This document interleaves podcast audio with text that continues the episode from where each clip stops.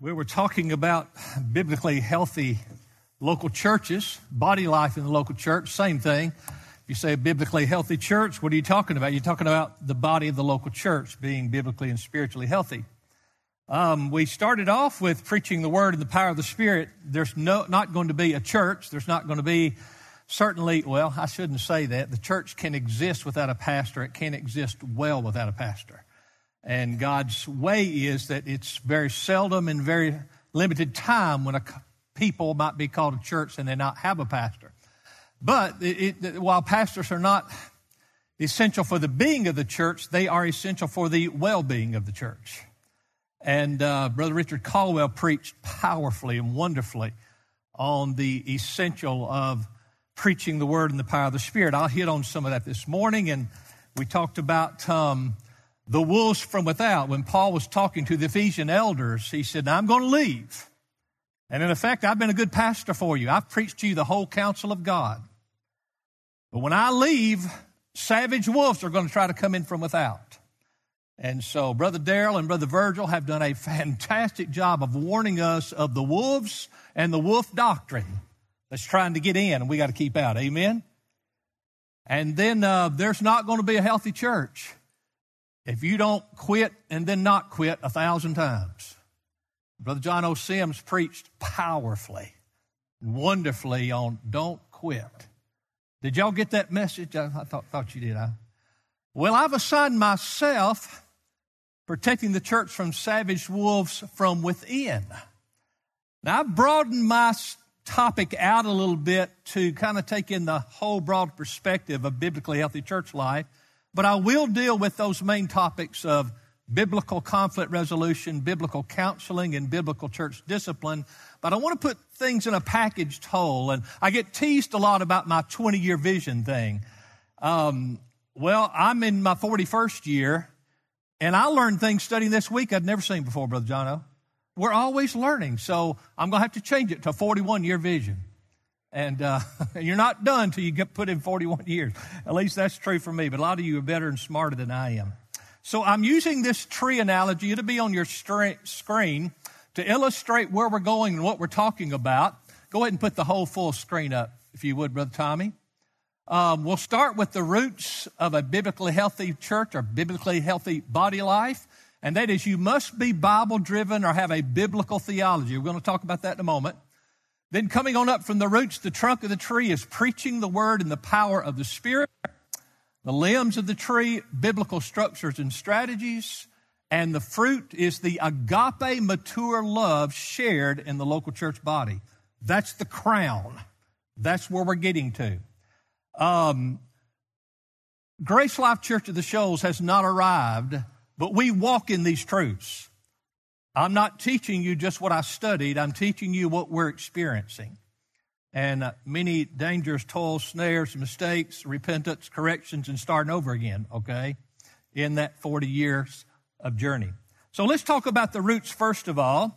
The roots of the tree of the biblically healthy local church. So, what I'm calling it must be Bible driven, or you could say have a biblical theology. Now, what I mean by that is when you look at the Bible, and in the flow of progressive biblical revelation, what is the ever developing theme? So you go Genesis through Revelation, and God slowly unpacks and unfolds what his purpose is, what the main thing is. Um, you might say in the, in the Old Testament, it's contained, then you progress to the New Testament, it's explained. In the Old Testament, it's somewhat concealed in types and shadows. In the New Testament, it's revealed. So when we study through the progressive revelation of the book, what is that ever developing theme? Now, listen to this that is climactically verified in the culmination of the book. What's the theme that flows and progresses and unfolds, and then at the end it comes crystal clear what God was all about? Well, I've outlined that with three aspects. There are three components to this gem, if you will, of a biblical theology, or what is the main point. Number one, the priority of God's glory. You cannot study through the text And you certainly can't get to the climactic end without realizing the priority is the glory of God. When Jesus taught us to pray, Our Father who art in heaven, hallowed be thy name. Revered be thy name. Now, he's not talking about praying and hallowing God's name. Certainly we should do that. He's saying when you pray, pray that the hallowing of God's name will be established in the earth. Because that's how it's going to end up at the climactic conclusion. All that will be left is those who hallow the name of the Lord. So, this purpose of glorifying God is the prominent theme. I think of the three things I'm going to mention under the biblical theology head, it's the foundation stone, if you will. I like what one Greek scholar said uh, is a good definition for glory. And he said it's to esteem as glorious, to make the dignity and worth of something or someone to be manifest. God is all about manifesting in the earth his dignity and worth above all others. All right? Now, folks, that's got to be with you in the ebb and flow of all of your pastorate. That God wants to make his dignity worth. You can expand that out to the other attributes, his beauty, his power, his wisdom, etc., etc. He wants it to be made known. All right? Now, that's why we have a purpose statement. You'll see our purpose statement on the screen. And after almost four decades, I finally edited it, Brother John O. Do you see the parentheses there? I put something else in there. I just couldn't stand it no longer. I had to put the local church in there. The purpose of Grace Life Church of the Shoals is to glorify God. That's first. How? Our way? By through our clever ingenuity and finding out what's going on in the culture and adapting it? No by obeying Him, by obediently making and equipping disciples of Christ, which is establishing local churches, both in the shoals and throughout the world, by the power of the Holy Spirit. I think not thoroughly. There's, by the way, everything I'm going to talk about, there are hours and hours and hours more to say, and much I must leave out, okay? Well, we need to have a Q&A, we need to have lunch.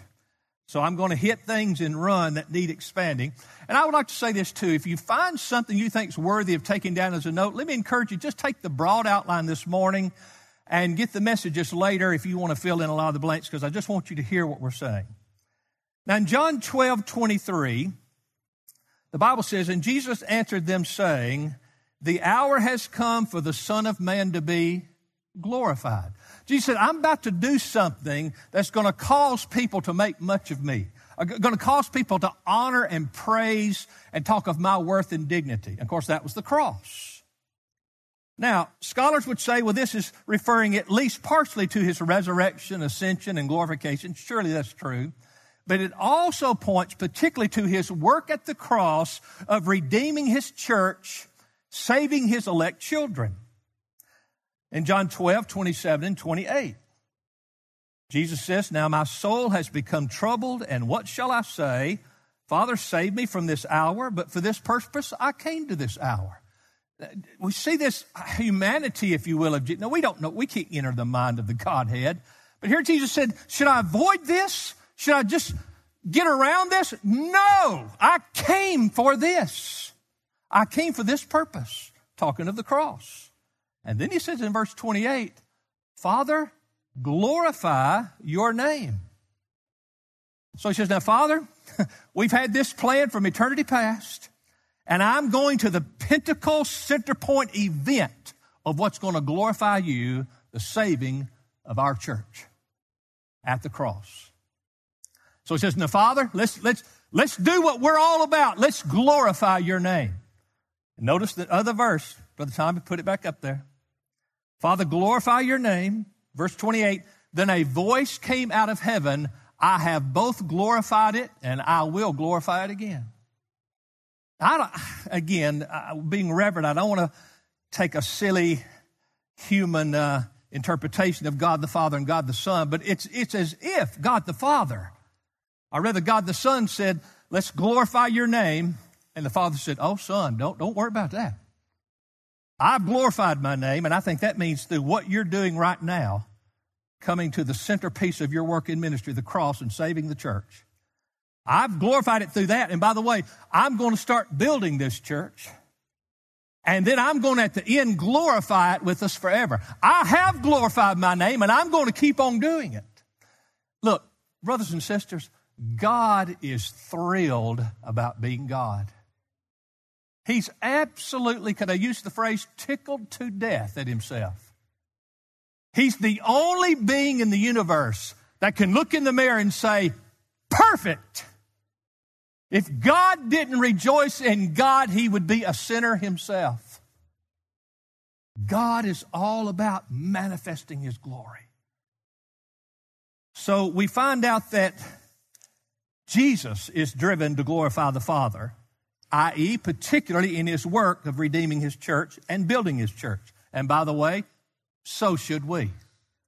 Are you with me, church? So should we. So the Father also is driven to glorify his own name.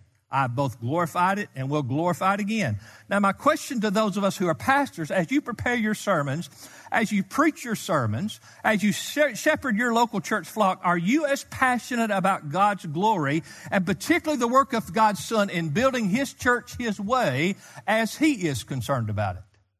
Are you as passionate as He is? I can answer that. You're not.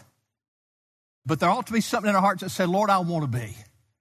There ought to be at least the German there, brother, that says, I want to be glory of God centered and glory of God focused in the motive of why I do everything I do. That's what I mean by Bible driven and have a biblical theology behind the totality of our pastoral work. That's the only way to build a true or healthy church. To have this as the driving force of your church is key. Here's what's not key. Are you listening? If you have as the definite article, the driving force of your church to save sinners from hell, you are at least unbalanced and at the most unbiblical, if not blasphemous. Did you hear that? Now we have a passion for souls here. Have you seen the mission work we're part of? Do you know the church Juan just talked about is the first church planted among an unreached people group by any church in America without the aid of a career missionary? God let us get in on that. Here's what I'm saying. We're passionate for souls, but the passion for souls and keeping people out of hell is a great motivation, but it is not the motivation of the church. The glory of God is the motivation. And God is most glorified when His children are sought and His children are saved and His children are added in, in God's local churches. So let's don't take a secondary motive. I'm trying not to get off track so hard. Did y'all see the video? I'm not trying real hard right now. Did y'all see the video of the pastor of the First Baptist Church of Orlando, Florida, to adamantly proclaim that you must have immoral people and sinners on your membership roll because that's the best way to reach them for Christ? Blasphemy. Absolute blasphemy. Radically the inverse of biblical doctrine. That's why you got to have a biblical theology. Brother Barry King, that's a man who praises, quote, winning souls over the truth. He's got it backwards. Matter of fact, he will not win as many souls that way. He may add a bunch of numbers of people who jump through hoops, but he won't build God's church that way. Unbelievable. See, what, now what's he driven by? He's driven by his own cleverness and creativity. He's driven by an unbiblical theology, not a biblical theology. Now, let's be gracious, all right? I wasn't very gracious to him, was I? But he's, he's an older fella. Good night. He ought to know what he's doing. But brothers, let's be gracious to one. There's good bro- now. Are, there are some brothers out there. Well, I'll presume they're brothers. There are a lot of men in the pulpits who aren't saved. But there are men out there in pulpits who are prostituting the church to build their own stuff and glorify their own names. That's why they're doing all this clever, crazy stuff to appeal to the world. But on the other hand, let's be patient and gracious because there are a lot of pastors who mean well, they just haven't grown. I, uh, Brother John, we know that process. You just learn and you realize, hey, I'm thinking wrong here and I'm, I'm thinking wrong about that. And you repent and you get things better in line.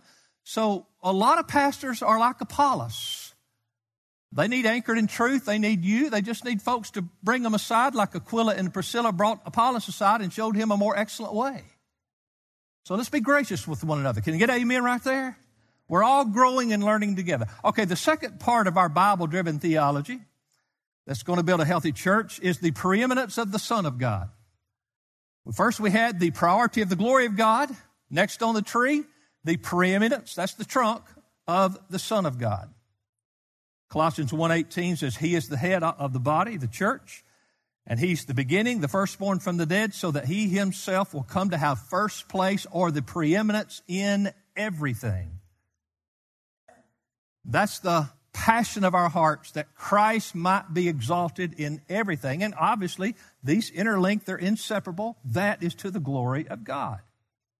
Now, in 2 Corinthians, we'll, we'll not spend a lot of time here, but in 2 Corinthians 4, 4, and 6, Paul talks about how the God of this world has blinded the minds of the unbelieving so they might not see, they can't see who Jesus is. They can't see the preeminence he ought to have because Satan's blinded their minds. They can't see the light of the gospel of the glory of Christ who's in the image of God.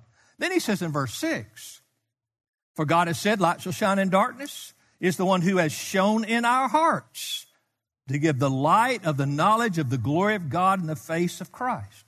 So Satan's blinded the eyes, but then God has shown in the hearts of believers. So in the hearts of believers, we carry a light put there by the new birth. So now we can see what God has known all along. We can see and know that the glory of God is most fully seen in the Son of God.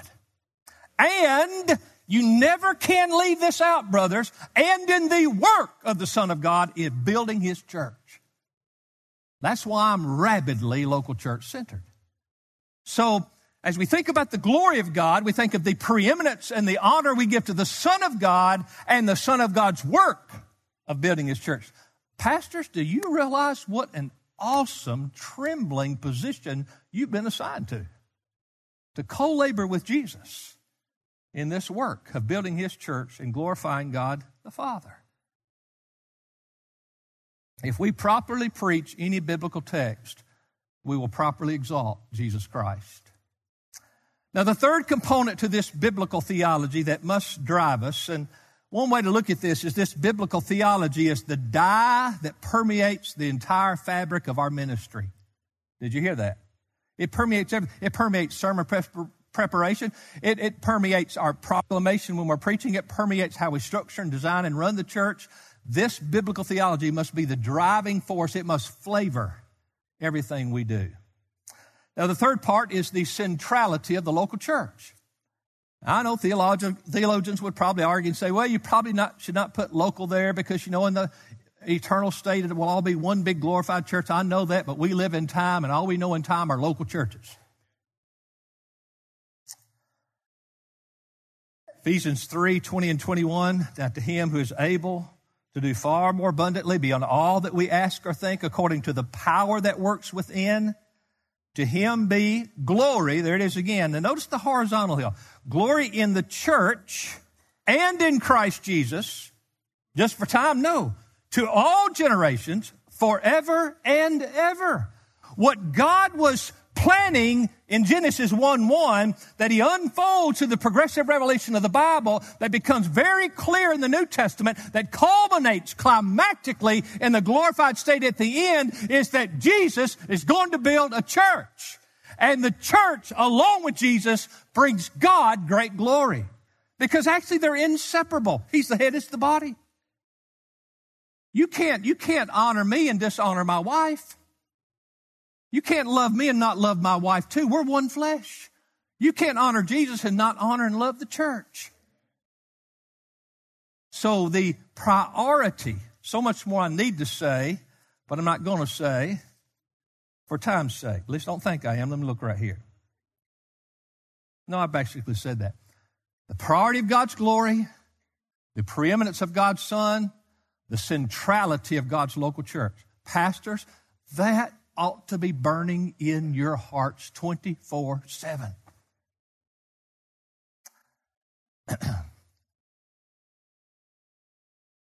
Part two, we're moving on up the tree. The roots of the tree is a Bible driven passion or a biblical theology that drives everything. Sap comes on up, and then we come to the preaching of the word in the power of the Spirit.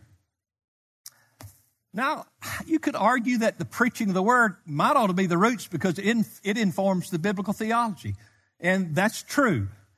But for my purposes, I'm coming from a perspective of, of you're already converted and you already have a general understanding of, of sound biblical theology.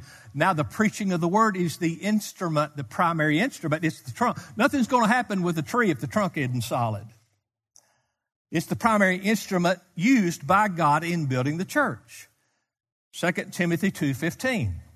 Be diligent to present yourselves approved of God as a workman who does not need to be ashamed, handling accurately the word of truth. Studying is implied here. That's, there's hard work in that. Approved is mentioned here. That means tested and proven. A, a workman, that's what it's called here. By the way, preaching is hard work. If you're going to build a healthy church with graciousness, with wisdom, with balance, you're going to have to say no to your people a lot of times when they want your time and attention because you've got to prepare to preach. I offended a lot of people at this church first 20 years because they were used to a pastor who was on call 24 7 and I just wasn't available 24 7 because I, I'm not one of these guys that can throw it together in two hours. And it's laborious to prepare sermons, exegetically sound and local church centered sermons. So you've got to understand look, Satan is probably not going to bring a band of infidels to march up and down in front of your church to keep you from studying. But he'll use some sweet little old lady that everybody loves in the church to talk about you. He don't care about me. He didn't have time for my call. And you're just going to have to take it. Be kind, be gracious, but you got to make a priority to preach and prepare to preach. Now, if you're a layperson here with your pastor, you be the warrior that helps your church understand whatever else that man does, he has to preach the word to us. I don't care if he makes it when mama's surgery. I hope he can, but if he don't, if he preaches the word in the power of the Spirit, I'm happy. If you talk to Grace Life Church people, I spend a good bit of time out on my farm sitting on a tractor and doing stuff like that. My people tell you, we don't care if he goes to Six Flags every week if he's ready to preach on Sunday. Whatever it takes. If it, if it helps him meditate and get ready, that we don't care. And I think that's why God's allowed me to grasp a lot of things. I've had more time to study and meditate than almost any other preacher I know. Then he says here, we've got to be handling accurately the word of truth. Uh, you know the idea there, cut it straight. Scholars say it's probably uh, like a stonemason has to cut his blocks straight or they're not going to fit straight in the building. Or, an engineer, when he builds a road, he's got to have his angles, his degrees right. And so we've got to be careful to cut it straight, to exegete it properly.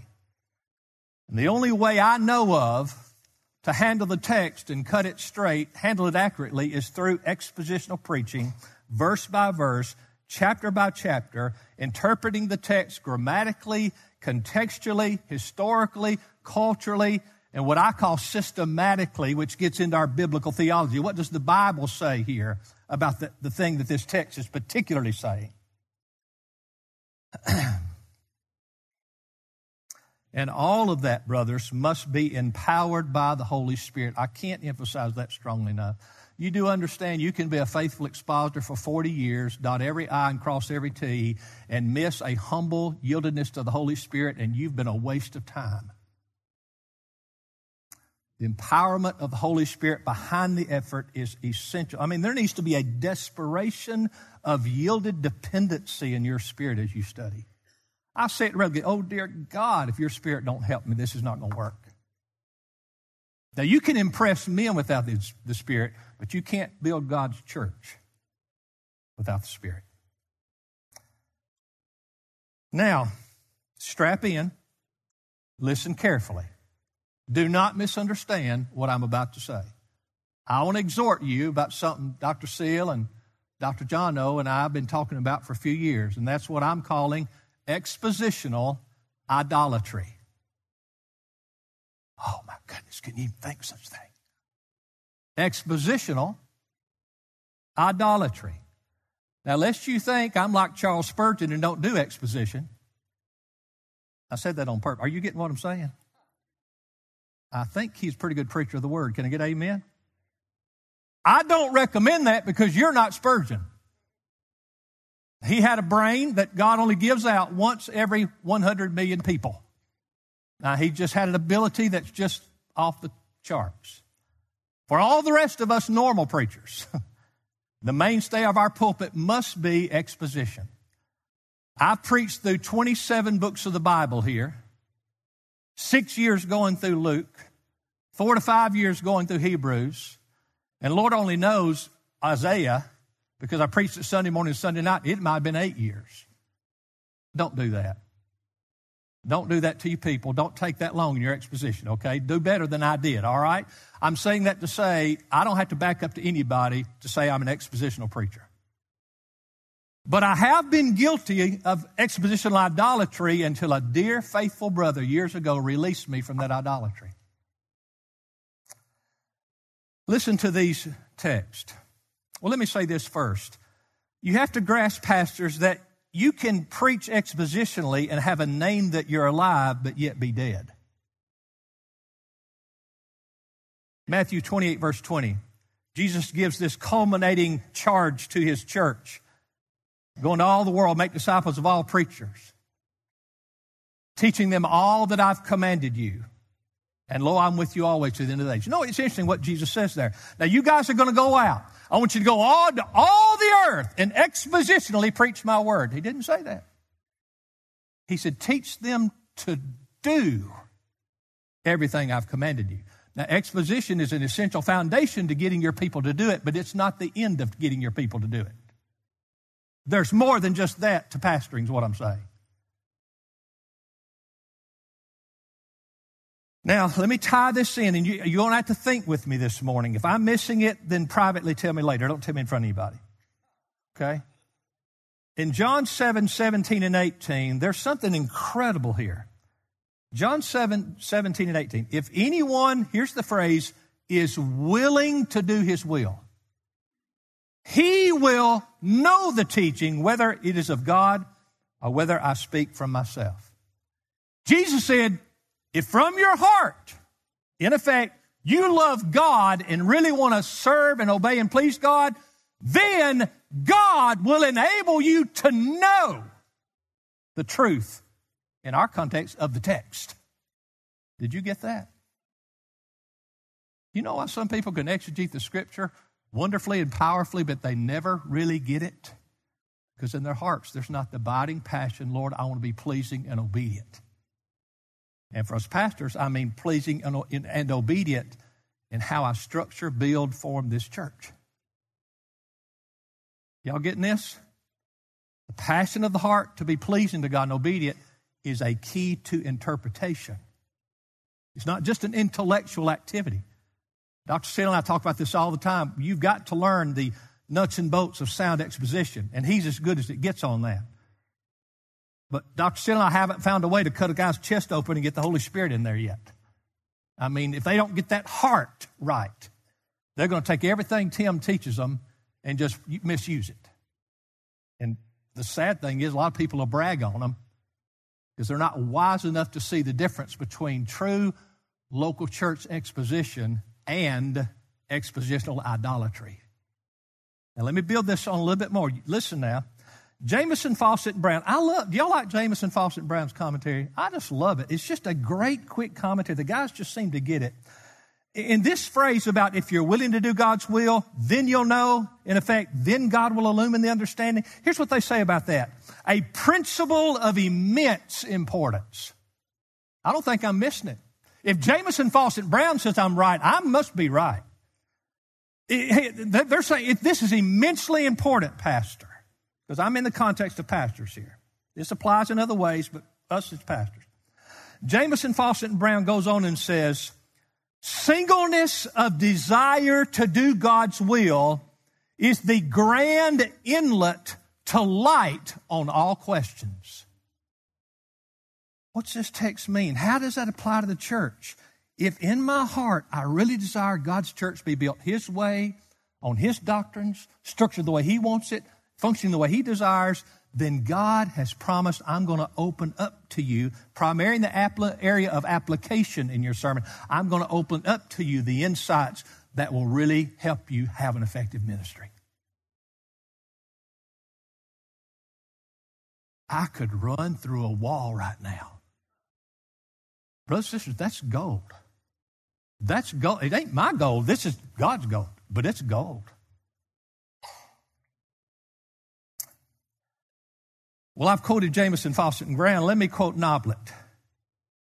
Here's what I would say love for God and a true desire to obey His will in building a biblically, spiritually healthy church is the key to proper interpretation of the text and proper unction in the preaching of the text. It's the key to grasping what God wants you to see and know, and the key to it coming out and having effectiveness in the hearts and lives of the hearers in your local church. Now, in John 17, 17, and 18, he, he gives two contrasts here. In contrast to the one he says, if he's willing to do his will, he says, then there are those, in effect, verse 18, those who speak from himself, they seek their own glory. But he who's seeking the glory of the one who sent him, he's true, and there's no unrighteousness in him. He's talking about himself. But is it not true that we in the ministry, and if you don't have to fight here in repentance, if you tell me you're not fighting here in repentance because you don't have to, then I'm telling you you're a liar. We all have to keep fighting that pride thing, don't we? Oh God, it's not about me. Oh God, get me out of the way. Oh God, I repent of thinking that I'm important. Your church is what's important. But what I charge you to do, brothers, is be in that fight. Can I get amen there? Fight with me there. Let's fight together for that so that God will open up our understanding and give us grasp of what He's trying to accomplish in His church and what He wants to teach through the text. Jesus says those who are in it for their own glory are not allowed to understand the truth the way it ought to be understood. The Bible says those things are foolishness to the natural man. The natural man digging with all of his might can't get it. He may be brilliant, may dot every I and cross every T of expositional study, but if he's a natural man without the Spirit's enablement, and particularly that special light, God says He'll give us if our hearts are genuine to build His church His way for His glory.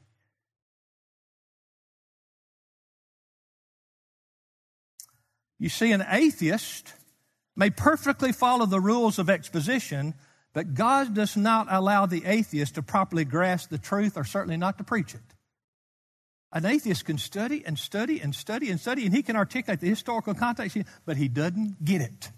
You know why he doesn't? He doesn't have a love for God's glory, and he doesn't have a love for the good of God's church. It's all about him studying it. Now, if Satan cannot get you to slack on exposition, he can do just as good by getting you to slack on your application of the exposition in local church life. If he can't get you to slack on your study for your exposition, he'll get you to slack off on the application of your study to the local church. Why I said in John 7 7, if he's willing to do my will, he will know the teaching. Uh, the scholars say this is experiential knowledge. They say this means you'll be able to grasp the certainty and the importance, the authority of the teaching, the doctrine that's in your text. So this speaks to heart conviction and determination of the teaching. Now, I'm convinced that though with many weaknesses and failures and repentance seasons, etc., but I'm convinced my decades long passion here to send out spirit empowered preachers and to plant or revitalize so that we can have spiritual, biblically spiritual local churches to the glory of God. And my love and passion for that is why he's allowed me to grasp some things about local church life and local church structure and local church ministry. I know the certainty of some things because of my desire to please him in what's important to him. Brothers, you don't use God to help you be a great expositor. God uses you to build his church. Now, I preached through 27 books of the Bible for 40 years.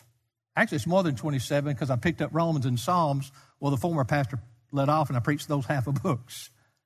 And then there are many sections I exegeted, you know, here, a Sermon on the Mount, whatever it might be. Let me give you um, this key question. Here's a key question to discern if you might be an expositional idolater. Or let me say it this way To what degree the temptation to be an expositional idolater has taken root in your heart? None of us are 100% free here. But you ought to be on the high road of repenting of it and staying above it. Amen? Key question Is your primary motive to be known as a great expositor or to build a true church? Is your primary motive to be known as a great expositor or to build a true church? Now, as far as I can tell from the biblical text, there will be no expositional preaching in heaven. Anybody found a text that I don't see that anywhere? Brother Barry, you run across that in your studies? As far as we know from the Bible, there'll be no expositional preaching in heaven, but there will be a healthy church in heaven. You see, that was the end of it all. That was the goal. That's the climactic conclusion that validates the theme that unfolds through all the Bible. In heaven, Christ will be there face to face. Now Christ is revealed through the faithful preaching of the Word of God empowered by the Spirit. Christ is made known to people through preaching. You won't have to make Him known there. He's there. He's in heaven. We'll see him face to face. There'll be no need, need to make him known. Why would you listen to me or Brother John O preach exegetically in heaven when Jesus can just talk to us? Are you with me? So I believe to the degree that you esteem preaching over the purpose of preaching a healthy church, you're an idolater. And it's the heart condition. Now, we live and die on exposition, so you can't pin that on me. But it's the heart issue. The degree to which you esteem preaching over the purpose of preaching, then you're an idolater. And if this is true and you're an expositor, then you're an expository idolater.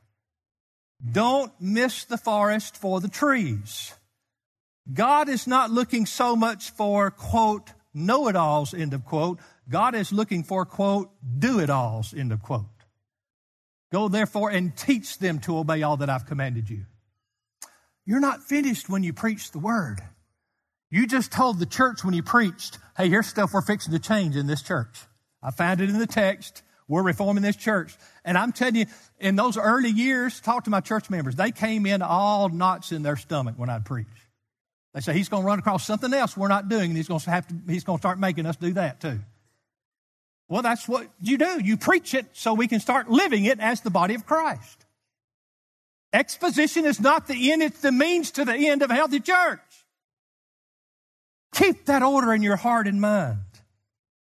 We don't want to be like the silly women that Paul talks about in 2 Timothy 3 7. Silly women are those who, the context teaches us, love their sin and made a charade of loving God.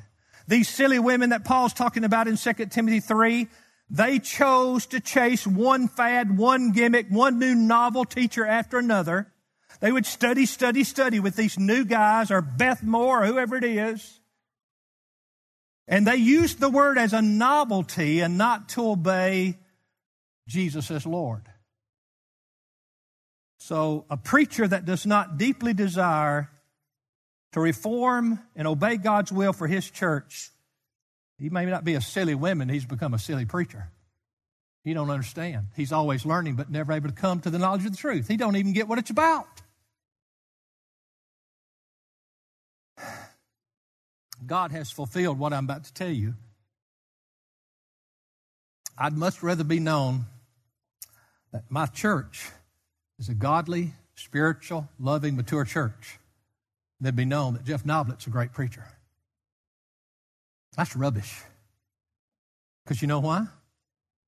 I might be, quote, the great preacher for a little while, then somebody else is, quote, the great preacher. Then somebody else is, quote, the great preacher. When you build a church, true church, that lasts for eternity and gives God's glory for time and eternity. That's what God's called us to do, brothers. The wheel illustration is something we use here to mark out the structure of what we're about. The wheel is, um, they'll put it up there in a minute. It shows you basic biblical structures for how we function in the church. Well, the wheel came out of my exposition.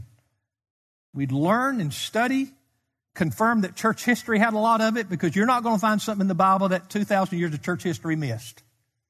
That may not be in recent church history, but if you go back a few decades or a few centuries, you'll find people who lived out the Bible truth that you're burdened you're not seeing in churches today.